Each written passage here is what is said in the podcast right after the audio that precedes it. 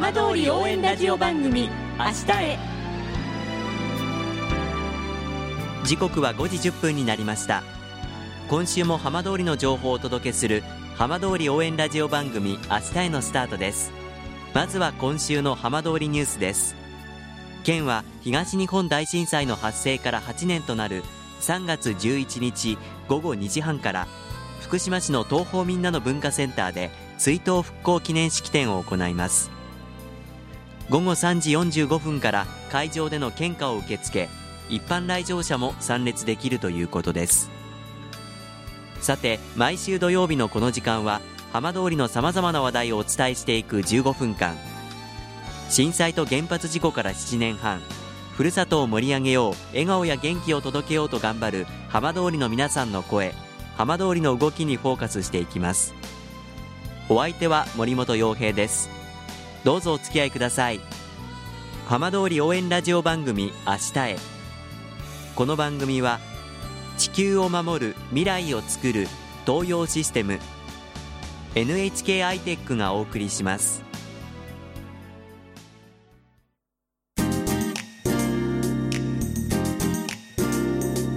代わっては浜通りの話題やこれから行われるイベントなどを紹介する浜通りピックアップです。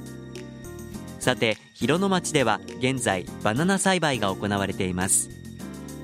今週は広野町振興公社の中津博文社長にお話を伺います。さあ広野町でバナナということで、まあ、広野町というとパッと浮かぶのがやっぱりみかんですよね。そうなんですね。みかんはあの広野町が、まあ、遠くに春を告げる町ということを印象づけるためにですね、ええ、まあ、遠く地方においてもみかんがなるんだということ温暖な気候ということもあってみかんは全国配布しながらですね各家庭においても育てて栽培していただいているところなんですがなかなかそれが生産ベースにはですね、はいえいかないと、まあ、それは温暖っていうイメージをアップするためにこのみかんっていうものをやってですね、まあ、今回のバナナについてはですね生産してそれをお手元、まあ、住民また、国内国産バナナということで多くの方にですね食してもらいたいということで、えー、その辺はあのみかんとバナナの位置づけというのは整理をしております。あのバナナの栽培っていうとやはりなとても南国であの自然にこうなっているようなイメージがあるんですが、広野町でこう新しく栽培をしようというのは簡単にできるものなんですか？えあのー、まあ、そのバナナの苗がですね国産でも栽培しやすいような苗をですね、ええ、岡山県の田中さんという方がですね開発したんですよね、その苗をですね日本でも生育が可能なバナナということで、え、まあ、基本的にあのえー、海外のバナナにおいてもですね施設園芸ということで温度管理さえしっかりすれば日本における温帯地方においてもですねバナナっていうのは生育は可能なんでしょうけどよりあの温度が低温であってもですねバナナが生育しやすいようなバナナの品種をですね、ええ。改良したこともあってですねまあ、バナナ栽培を行ったわけなんですが、まあ、幸いにはあの私どもが管理している施設にですね、えーまあ、有機を使われてないですね。ハウスが3棟あったことからですね、まあ、そういう環境にも恵まれたということもあって、まあ、あの施設園芸っていう中でですね、まあ、バナナ人を行っています。バナナの栽培は去年からスタートされたんですよね。え昨年の9月にですね中旬にあの定食いたしまして、ええ、まあ、順調にあの育っております。希望はですね、まあ、ハウスがですね約あの8あるくらいのハウスがありましてそこに150本の苗を定食いたしました、ええ、でその特徴としまして今の日本によく出回っ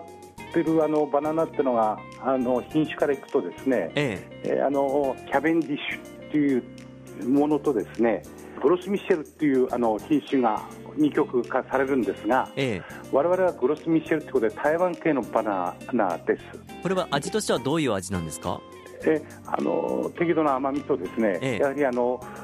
酸味あとは食感匂いという部分がですね、えー、あのキャベンディッシュ類ですね優れているというふうに思ってます。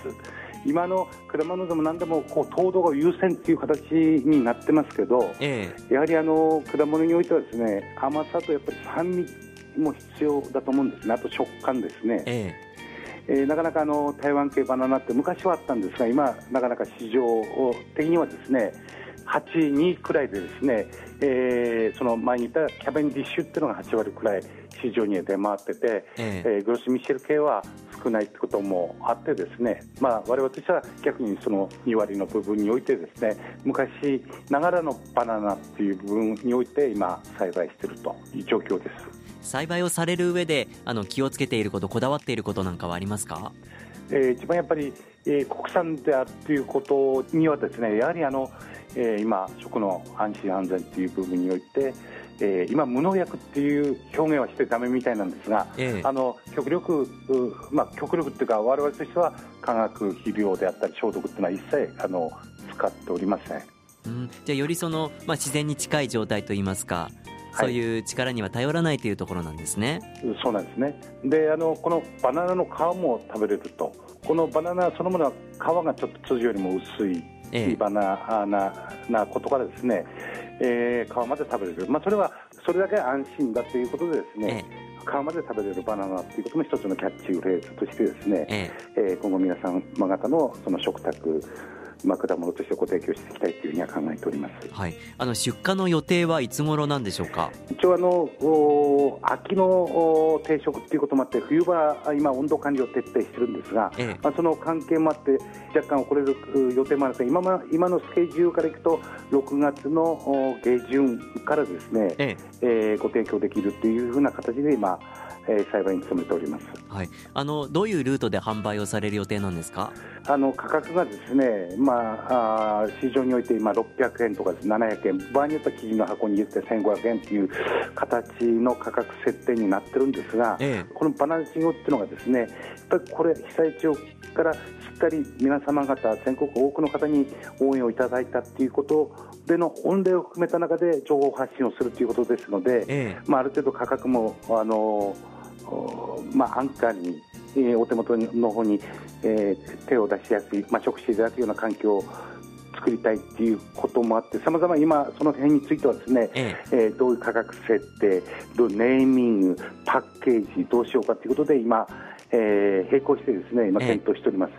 ええー、また農業そのもののあの後継者不足ということも含めてですね農業の担い手という分にの拡大という分につながっていければいいなというふうには思っております本当にバナナの栽培スタートしたばかりですけれども夢も広がりますね本当に。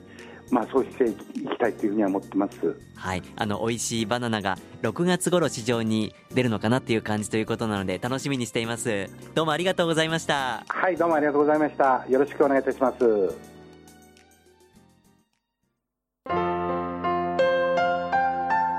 浜通り応援ラジオ番組「明日へ」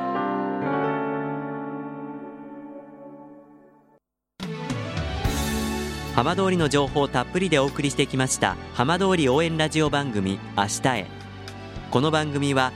地球を守る未来をつくる東洋システム NHK アイテックがお送りしました。